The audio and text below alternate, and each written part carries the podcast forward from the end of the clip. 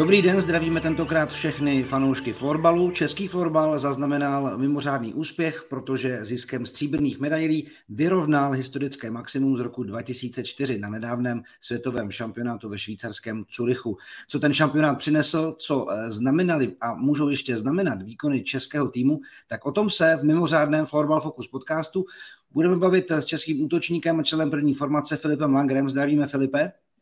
Zdravím, dobrý den a také s tradičním komentátorem fotbalových přenosů Ondřejem Zamazalem. Ondro, zdravím i tebe, ahoj.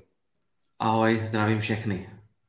Tak Filipe, samozřejmě ta první otázka je na snadě. Eh, já jsem četl nějaká vyjádření po tom prohraném eh, finále, samozřejmě už postup do toho finále po tolika letech je určitě úspěchem, ale také jsem zaznamenal, že jste možná chtěli víc, což je samozřejmě logické, když se hraje finále. Tak jak jste to zpracovali, co teď s odstupem těch několika dní vlastně ve vás doznívá z toho šampionátu a z toho, co jste dokázali?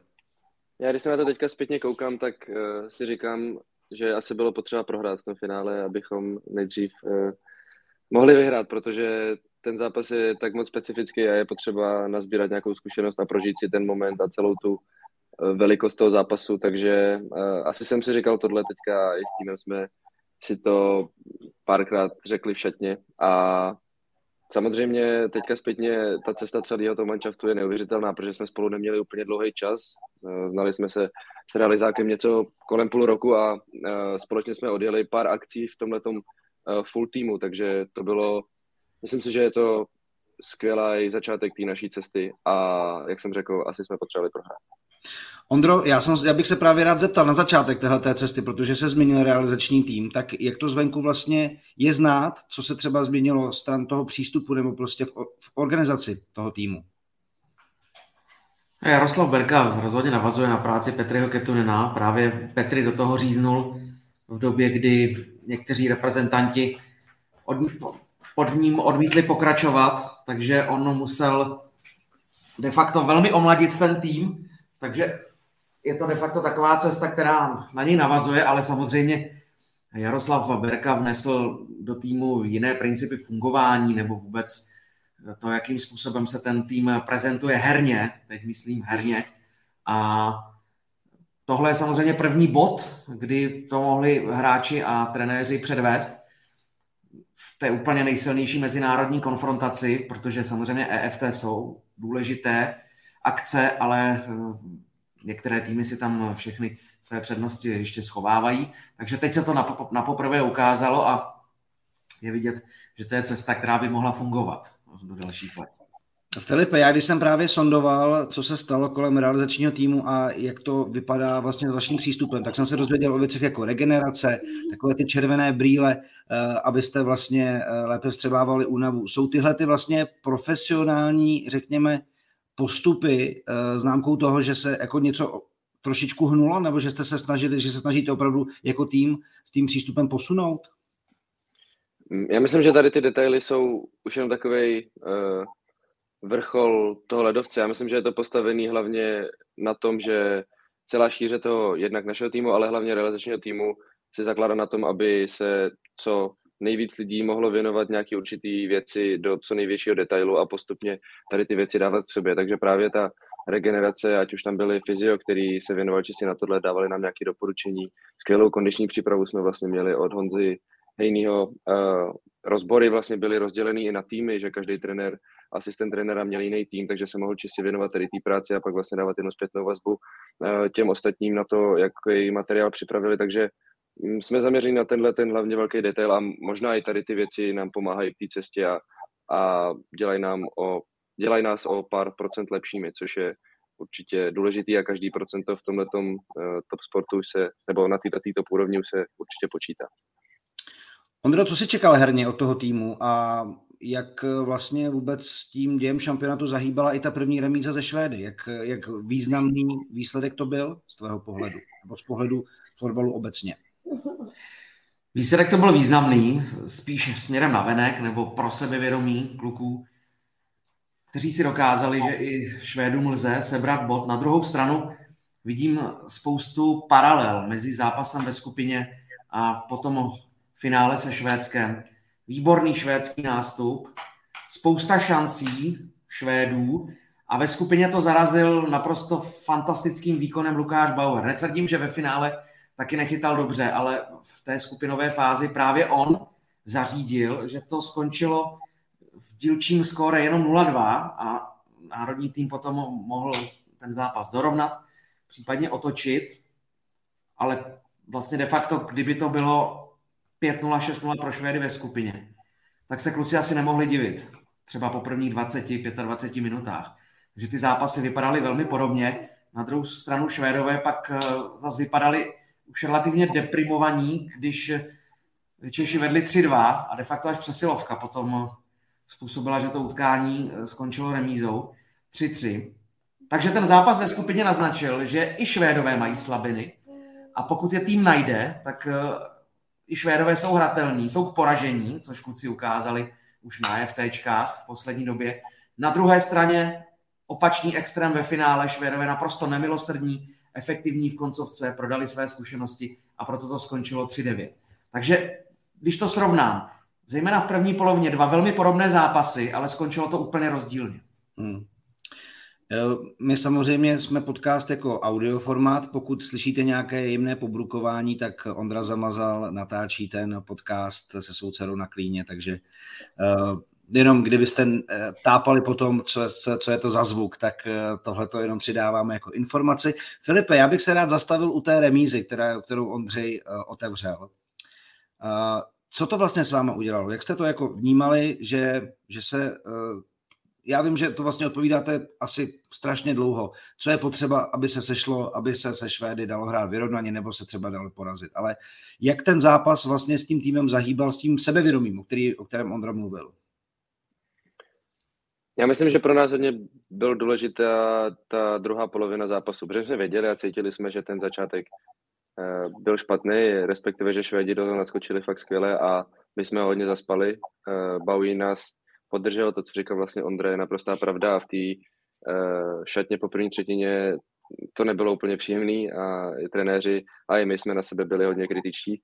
Ale zase na druhou stranu ta druhá část toho zápasu nám ukázala, že s nima můžeme hrát. Samozřejmě my jsme potřebovali tlačit, měli jsme uh, větší kontrolu balonku, Švédi potom si zalezou stejně jako ve finále a dobře brání, takže uh, tohle byla taky taková paralela mezi těma dvěma zápasema, ale myslím, že nám to hodně dodalo sebevědomí a ukázalo nám to tu cestu, kterou se máme vydat potom v případě toho, že potkáme znova. A bohužel se tomu tak nestalo, takže tohle to nám určitě dodalo sebevědomí, že víme, jak na ně a že to jde, ale bohužel jsme to nedokázali zúročit. Ondro, ten šampionát se konal ve Švýcarsku. Pojďme se přesunout k tomu semifinále s domácí reprezentací. Vždycky, když je novinář na místě a chystá se samozřejmě zápas domácími, tak to nějakým způsobem rezonuje, to znát. Jak to Švýcaři vnímali, tenhle ten zápas? Co si eh, zjistil na místě o tom očekávání, o tom, co vlastně Švýcaři chtějí dosáhnout, protože přece jenom, když porazili Finy, tak bylo vidět, že mají našlápnuto a samozřejmě chtějí domácí šampionát zakončit finálovou účastí. Já s okolností jsem poprvé byl na mistrovství světa 2004, před 18 lety ve Švýcarsku, tehdy v Curychu a v Klotenu.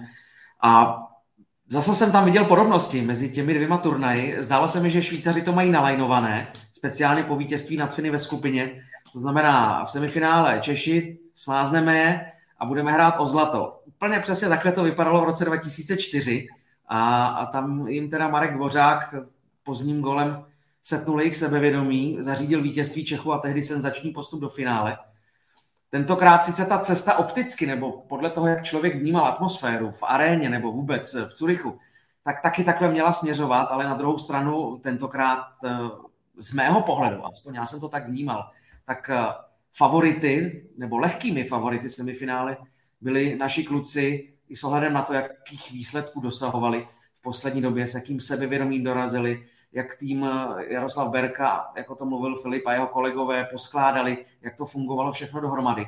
Takže já, když jsem byl eh, v jiném podcastu před začátkem playoff, tak eh, já jsem věřil, že naši postoupí. Na rozdíl od kluků byli trošku pesimističtí, hm. tak já jsem zahlásil, že vidím naše ve finále, ale rozhodně jsem tedy nečekal, že to bude po, po takhle vysokém vítězství. To asi nečekal nikdo, ani Filip, ani, ani kluci na hřišti. Ale de facto to jenom odpovídalo tomu, jak přehnané bylo, teď nechci tvrdit sebevědomí, ale plány Švýcarů a jak to narazilo na kompaktní český tým?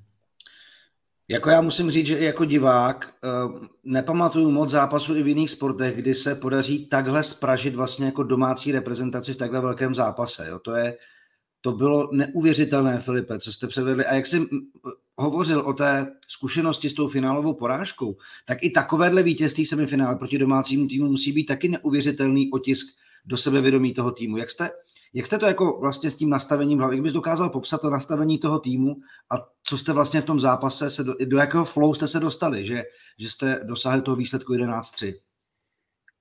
My jsme vlastně měli, myslím si, že rozhodující byla asi porada před tím zápasem, to bylo dopoledne, kdy vlastně už to nebylo o taktice vůbec, co jsme měli den předtím, ale bylo to čistě o tom, jaká bude uh, energie v té aréně, na co se musíme připravit, jak s tou energií budeme pracovat. A vlastně jsme tam měli náš kotel, takže ten jsme si tak trochu získali hnedka na začátku, kdy jsme se, nebo obecně to bylo o tom a, a bavili jsme se o tom, že je potřeba se tomu nesnažit zavřít, nesnažit tu, tu energii odrážet, ale naopak se z toho čerpat, protože uh, ta energie, která tam byla, byla fakt neskutečná, úplně obrovská, když fandili Češi a měli fandit a měli ukázat, jak jsou silní, tak to bylo solidní, ale když potom eh, měli fandit Švýceři a celá ta arena málem spadla, tak to bylo něco neskutečného a my jsme si říkali, že se prostě budeme smát, budeme si koukat do tribun, načerpáme tu energii, jak nejvíc můžeme a prostě využijeme ji k tomu, abychom to potom dokázali přinést na to hřiště. A to se nám povedlo a získali jsme si i ten náš kotel a vlastně veškeré ty emoce jsme směřovali k tomu kotli a ten nám je vracel, takže jsme v tom zápase vlastně nebyli úplně sami a nebyli jsme tam na popravě v té aréně, ale naopak jsme si tam byli tak na společném vyloupení té arény společně s tím naším malým sektorem oproti té velké aréně. Takže v tom, takhle jsme na to se připravili a myslím, že to bylo klíčové k tomu, aby jsme zvládli to semifinále. Hodnotil bys to jako třeba svůj nejlepší florbalový zážitek tohleto? Určitě jeden z nejlepších a v repre určitě jeden z nejpříjemnějších zápasů. Vlastně poprvé jsem si tak nějak zvědomil to, že tu energii prostě přijmu a nebudu se snažit být moc soustředěný, ale prostě to vezmu jako součást celý, celého toho zápasu a prostě to otevřu se tomu. Takže takhle to mělo spoustu těch hráčů a vlastně to, že jsme si to i řekli, tak ani pro nás nebylo divný, že někdo tam moc gestikuluje někam a někdo si to užívá víc, někdo míň, ale naopak prostě jsme si řekli, že každý si to užije tak, jak chce a jak sám cítí, že mu ta hala dodá energii. Takže bylo to fakt krásný zážitek. Na těch velkých turnajích je strašně nekompromisní, jak se veškeré prožitky musí strašně rychle zapomenout. Vy jste vlastně dosáhli něčeho neskutečného, ale museli jste ty hlavy přenastavit na další obrovský zápas. Zároveň vstřebávat už únavu, protože samozřejmě ty zápasy taky stojí nějakou energii. Tak Jaké to vlastně bylo před tím finále? Jaké to, jako co jste si vlastně, jako jaké, jakou horskou dráhu emocí člověk zažívá, jak je potřeba to rychle umět zpracovat, ať už individuálně nebo týmově, protože samozřejmě zase před tím velkým zápasem a finále pro vás prvním jako uh, po těch 18 letech, to, to muselo být také něco mimořádného tohleto.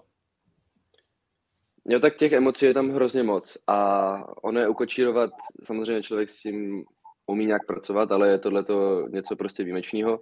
A my jsme si to užívali a snažili jsme se tu energii nasměřovat právě do té regenerace, protože ta nějaká ta únava už tam samozřejmě byla. A vlastně hnedka všetně jsme si říkali, že kvůli tady tomu vítězství tady nejsme, jsme tady kvůli tomu zápasu potom.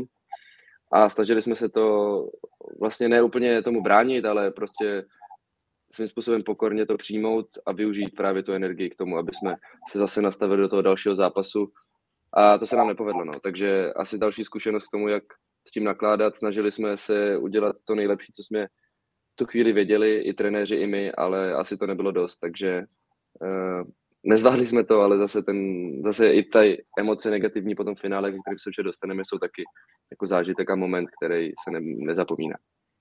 Ondro, ty jsi to celé prožíval jak? To mě totiž taky zajímá samozřejmě, protože i, i my jako komentátoři si že neseme nějakou přípravu, prožitky a to všechno, co, to, co s námi ten příběh toho zápasu udělá. No, složitá otázka. Mně připadalo, že to semifinále proudí tak nějak samospádem. A pořád se tam něco dělo a padalo dost gólů, ale přiznám se, že pořád my v hlavě i za stavu, kdy to bylo rozhodnuté, kdy to bylo pět gólů, Švýcaři se pak snažili vracet do zápasu, kluci výborně zvládli vstup do té třetí třetiny, tak pořád někde vzadu mi hlodala pochybnost, respektive vzpomínka na No Shuttle 2019, kdy ženský národní tým vedl 6-2 ještě dvě minuty před koncem, ale ztratil tenhle zápas 6-7 v prodloužení.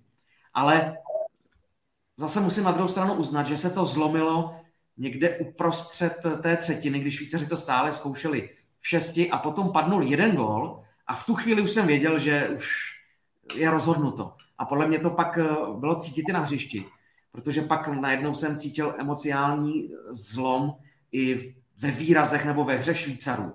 Bylo vidět, že už se smířili s tím, že tenhle zápas neobrátí. Smířili se s tím, že už z toho ani neudělají drama. A pak už se to de facto jenom dohrávalo. Ale zase jako to byla pochybnost, která mi tam naskočila jednou nebo dvakrát. Jo? Jako nebylo to, že bych se bál při pěti, šesti golovém vedení, že by se ten zápas ještě mohl zvrtnout. No a v finále eh, samozřejmě už jsem taky trošku starší, takže jsem se na to spíš těšil. Věřil jsem, že to bude vyrovnaný zápas a tím, jak se to relativně brzo rozhodlo, někde de facto už v průběhu druhé třetiny, pak už za stavu 6-1, jsme tak se bavili s Alešem Jakubkem, když to bylo 4-1 po první třetině, jsme mluvili o tom, padne gól na 4-2 a je to ve hře zase. Dva góly je nic ve florbalu. Už i Švédi můžou znervóznět, takže teoreticky je to dorovnatelné. 1-4, ale pak jsme věděli, že když padne gól na 5, na 6-1, takže to naopak bude vlastně dost podobné jako z pozice Švýcarů v semifinále. To znamená, že už to pak kluci budou těžko dohánět. A ten zápas, závěr zvládli skvěle, protože fakt bojovali do poslední chvíle, hráli dlouho bez golmana, snažili se ten rozdíl ve skole trošku upravit, ale de facto i pro emoce komentátora v tu chvíli je to složité, protože on ví, že pro ten jeho tým, jakože v tuhle chvíli jsme i trošku fanoušci, když eh, komentujeme zápasy národního týmu, ale tak už jsme věděli, že už to prostě nepůjde, že už to neotočí a s tím se de facto sveze trošku i ten komentář. Jo. Už, no. tam, tam už není moc možné křičet gólu jak na lesy, protože je to jenom gól na 2-9, na 3-9, na 2-8. Jo. To je jedno zkrátka, jak to probíhá. Takže pro mě velmi zvláštní to finále, kdy velmi brzy to ztratilo napětí, opadlo to a de facto už se to pak dohrávalo.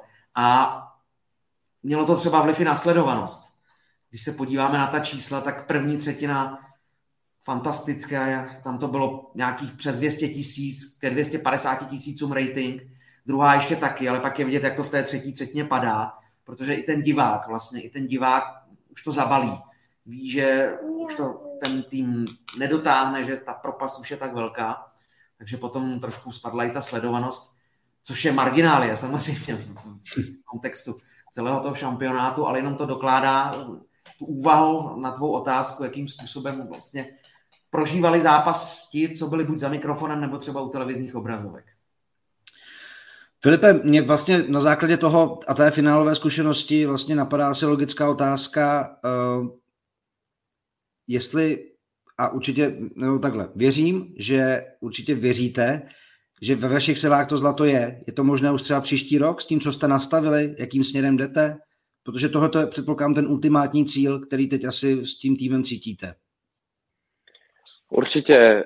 Já si myslím, že my jsme společně strávili s tím novým realizačním týmem fakt celkem málo času. Když se koukneme na kontext toho jednoho cyklu, který trvá dva roky, tak se dá stihnout daleko víc práce, než jsme stihli my. I přesto jsme se ale dokázali probíhat do finále a uvedli jsme jako fakt skvělou práci. A teď si myslím, že uh, to, jak měli trenéři teďka už těžkou nominaci s tím, koho tam vlastně dát, nedat a vybrali určitý mix zkušeností a, a mládí, tak teďka máme dva roky na to, aby to naše mládí zase trochu dospělo a my, co jsme, uh, co jsme teďka takový pilíře toho národního týmu, tak zase dospějeme a zase se nám dorostou další, další kluci, kteří vyhráli teďka Brno uh, v juniorské kategorii, takže já si myslím, že se nám to nemůže vyhnout.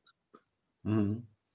Mě by, Ondro, zajímalo, jak to vlastně vnímáš ty. Ty jsi taky byl u těch eh, vlastně juniorských úspěchů, jsi v Brně komentoval to druhé zlato juniorské, tak je, jsou, jsou tohleto ty kroky, že prostě dorůstá tam generace, která už eh, s těmi severskými týmy umí hrát, vyrovnaně porážet je a touhletou mentalitou se vlastně dá dostat na, na jejich úroveň?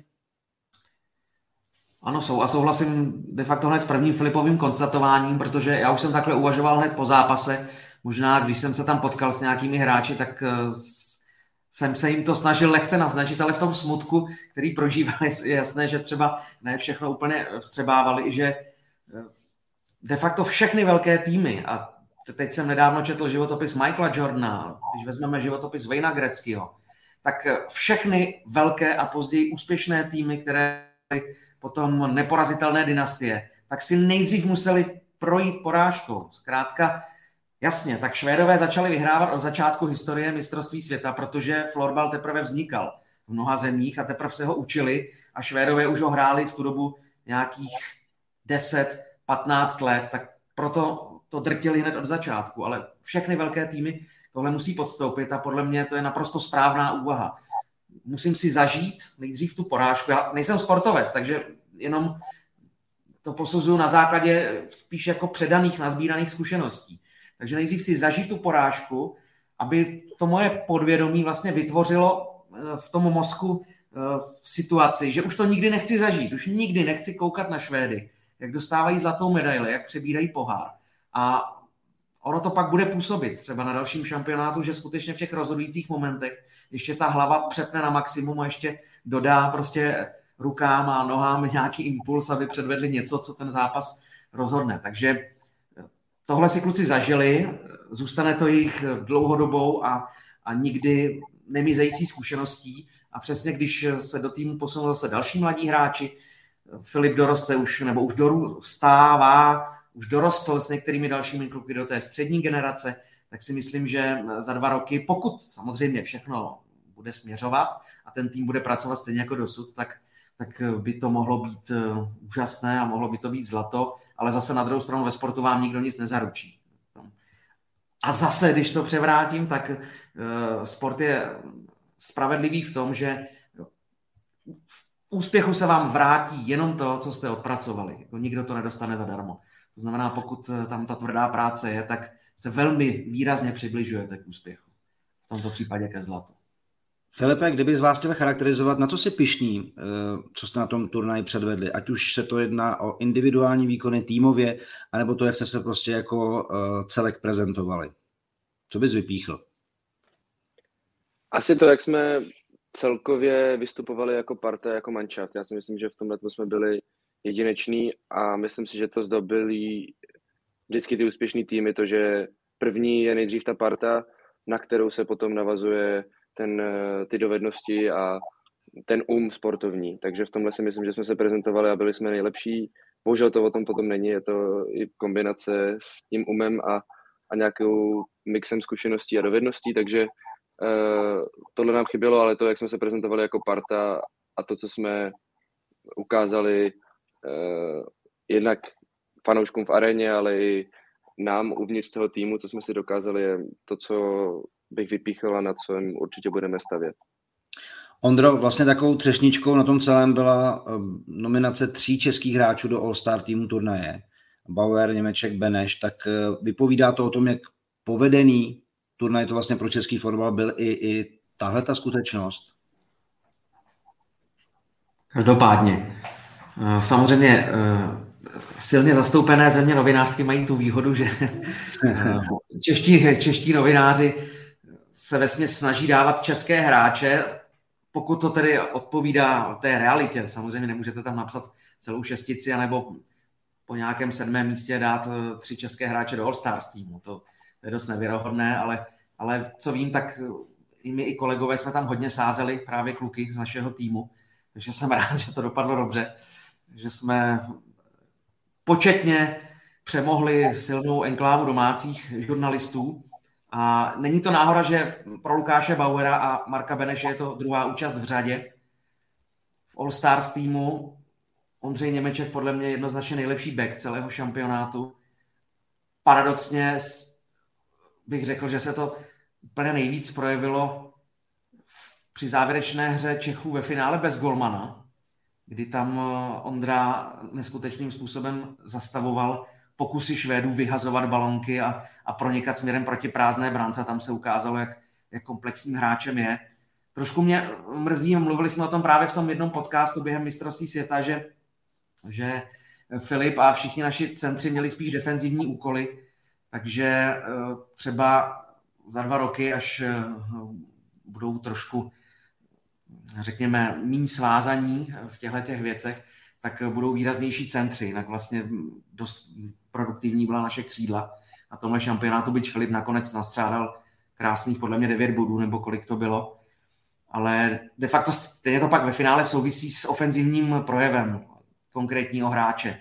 Když to tak vezmeme, jo, do All-Stars týmu se volí borci, kteří jsou většinou někde na čele produktivity nebo všech těch střeleckých tabulek a už zdaleka není tolik oceněna třeba práce centra, který hraje velmi dobře dozadu, což byl případ Filipa na tomhle šampionátu. Tak jenom, že ho tady máme, tak abych vysvětlil, jak třeba funguje myšlení novinářů v tomhle tom. Hmm. Ne, ne třeba nás konkrétně, ale, ale těch zahraničních. Tak vidíte, vidíte prostě galantého Karlstrema, nejlepší střelec z těch elitních týmů, tak ho tam prostě napíšete. I když na druhou stranu je to hráč, který, který v utkání třeba z deseti pokusů trefí branku jenom dvakrát nebo třikrát a z toho střelí dva góly, anebo třeba žádný. Jo? Takže u něj třeba ta efektivita té hry není tak vysoká, ale zkrátka pohybuje se na čele všech sledovaných statistik, tak ho tam potom novináři šoupnou. Když to možná nakousil s tou uh, Filipovou formací, tak Beneš, Langer, Havlas, vy jste vlastně fungovali, Filipe, bez změny. Dokázal bys popsat, eh, jakou máte chemii, jak, v čem spočívá ta vaše spolupráce? Uh, už vlastně osvědčená? Dal, dal bys nám trošku jako vhled do toho?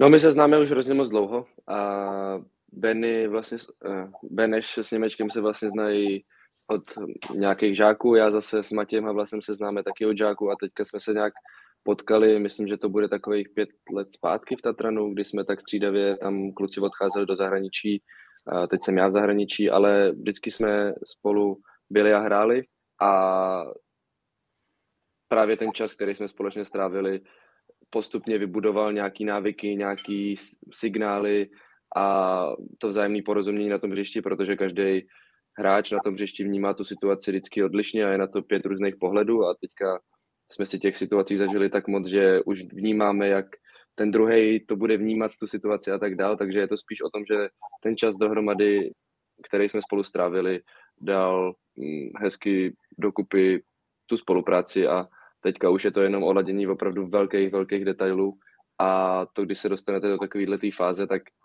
už je hrozně těžký jako konkurovat týleně nebo nebej dobrý vlastně v týleně. Ono ten čas, který je společně strávený, musíte, jako když se dělají věci dobře, tak musí to potom vykrystalizovat to, že to budou dobrý výkony. Takže v tomhle tom je asi ten náš klíč té naší liny. Čas společně strávený, ale určitě i vyspělost nás.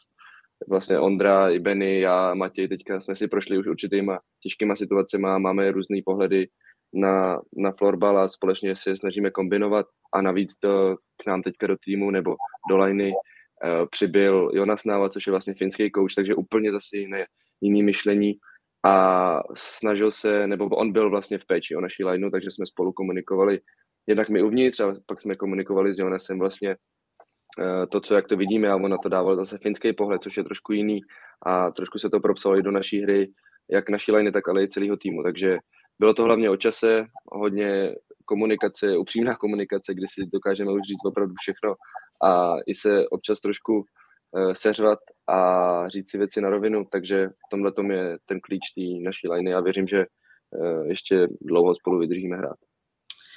Možná, Ondro, úplně poslední otázka, protože jsem uh, samozřejmě sledoval přenosy, jsem viděl uh, fotky na sociálních sítích, ta, ten Jumbotron v, uh, v turijské hale, neskutečná věc, švýcarští fanoušci. Jaké bylo z pohledu organizátorů tohoto mistrovství? Ty jsi už samozřejmě taky pár zažil, tak eh, já jsem třeba, co jsem měl možnost eh, zažít v Praze vlastně v roce 2018, tak prostě je to vrcholná akce se vším všudy. Velké arény, plná hlediště, tak tenhle ten šampionát předpokládám nevybočil, ale zajímal by mě, jestli se to nějakým způsobem posouvá do jako úplně té top pořadatelské úrovně, protože ve Švýcarsku bych to očekával.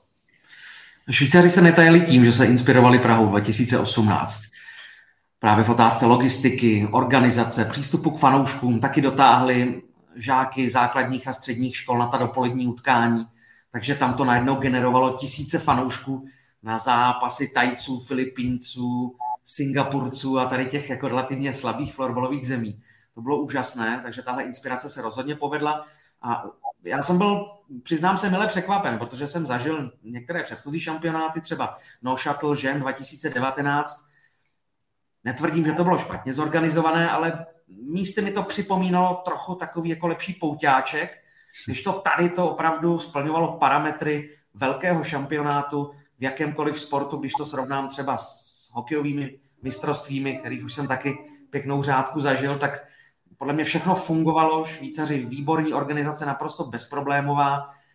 Další věc, že v té aréně vás nezatěžují žádné rámy a podobné věci, což je bolístka u tu arény, kde to občas vypadá jako v bunkru eh, v přísně střeženého štábu nějakého demagogického velitele na východě. Jo, a tady úplně v pohodě prostě všechno, všechno fungovalo, jak mělo a navážu na Filipa, atmosféra v aréně výborná, za prvé tedy tvořili zahraniční fanoušci, náš kotel byl slyšet speciálně někdy od půlky semifinále de facto jenom český kotel ve stichlé švýcarské hale, a, ale na druhou stranu v momentech, kdy Švýcaři fandili svému týmu, tak takovýhle kotel jsem na florbalu nikdy nezažil. Ani v hmm. Outu Areně 2018.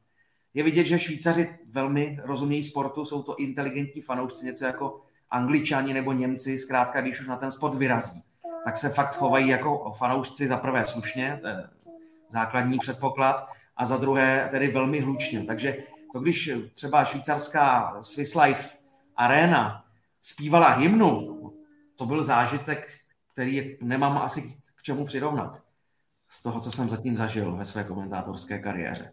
Takže já jenom vysekávám pochvalu Švýcarům za tenhle šampionát a samozřejmě našim klukům za úžasné výkony. A Filipe, úplně na závěr mě vlastně napadá otázka, samozřejmě bavili jsme se o tom posunu, o tom, jak se vyrovnat těm nejlepším, tak by mě zajímalo z tvého pohledu, eh, která ze zemí má největší šanci, že rozbije ten tradiční čtyřblok. To znamená, kdo může narušit tuhletu nadvládu, jestli to jsou Lotyši, jestli tomu mají Němci blíž a jestli to očekává, že se to stane a kdo k tomu, které může mít jako nejblíž podle tebe. No to je hodně dobrá otázka, protože já jsem měl uh, pár favoritů už na tenhle ten šampionát, ale trochu mě zklamali, nebo zklamali ono. To měli samozřejmě těžký, protože to měli náročné programy, ale za mě jsou to určitě Lotyši, kteří mají taky relativně mladý tým a vlastně ti tahouni toho týmu jsou mladí kluci, kteří i se inspirují vlastně v, ve Finsku, ale zároveň tomu přidávají trošku lotyský šmrnc. Uh, jsou hodně bojovní, hodně dobrou obranu.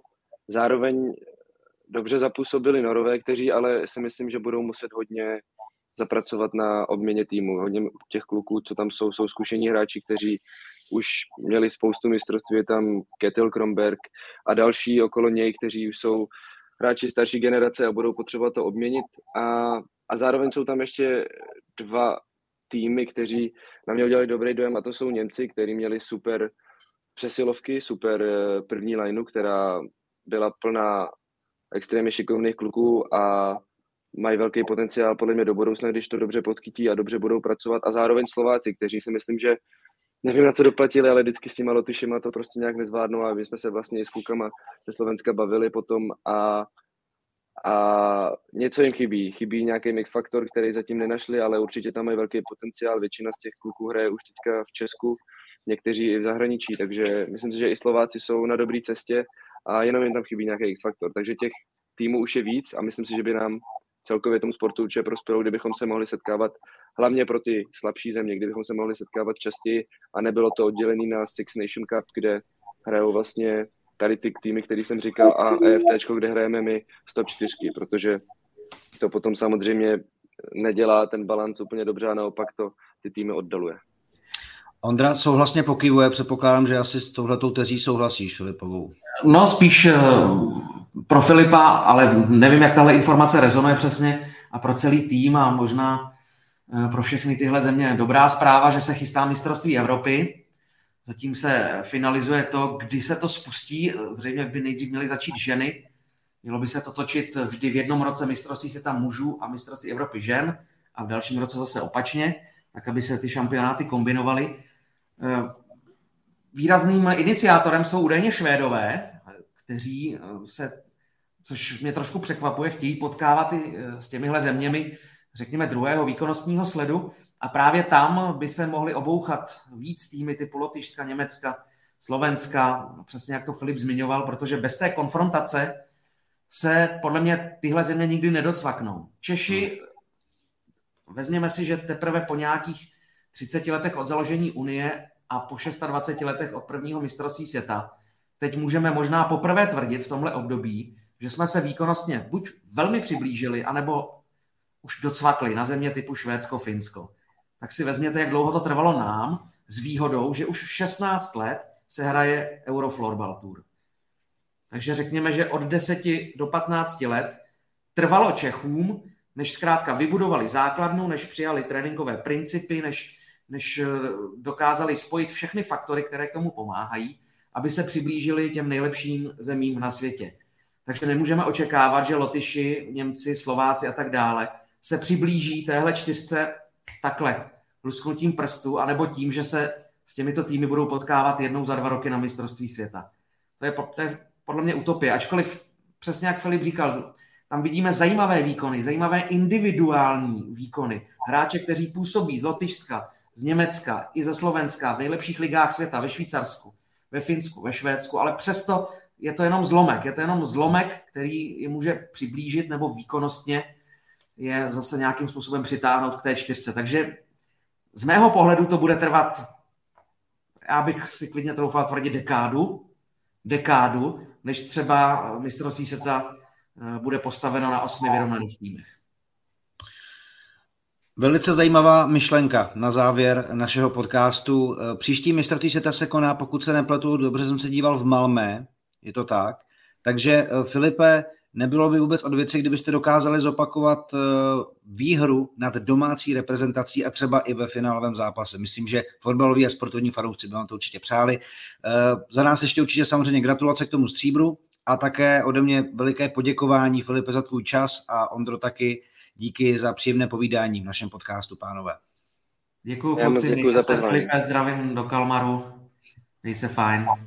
Děkuji moc, mějte se. Ahoj. Mějte se, mějte se fajn a díky, že jste poslouchali tenhle ten mimořádný Forbal Focus podcast, ve kterém jsme se ohlédli za stříbrným světovým šampionátem ve Švýcarsku. A samozřejmě s dalšími podcasty se přihlásíme brzy, za chvilku mistrovství v Kataru a tak dále. Takže poslouchejte podcasty na webu čtsport.cz a mějte se fajn, díky.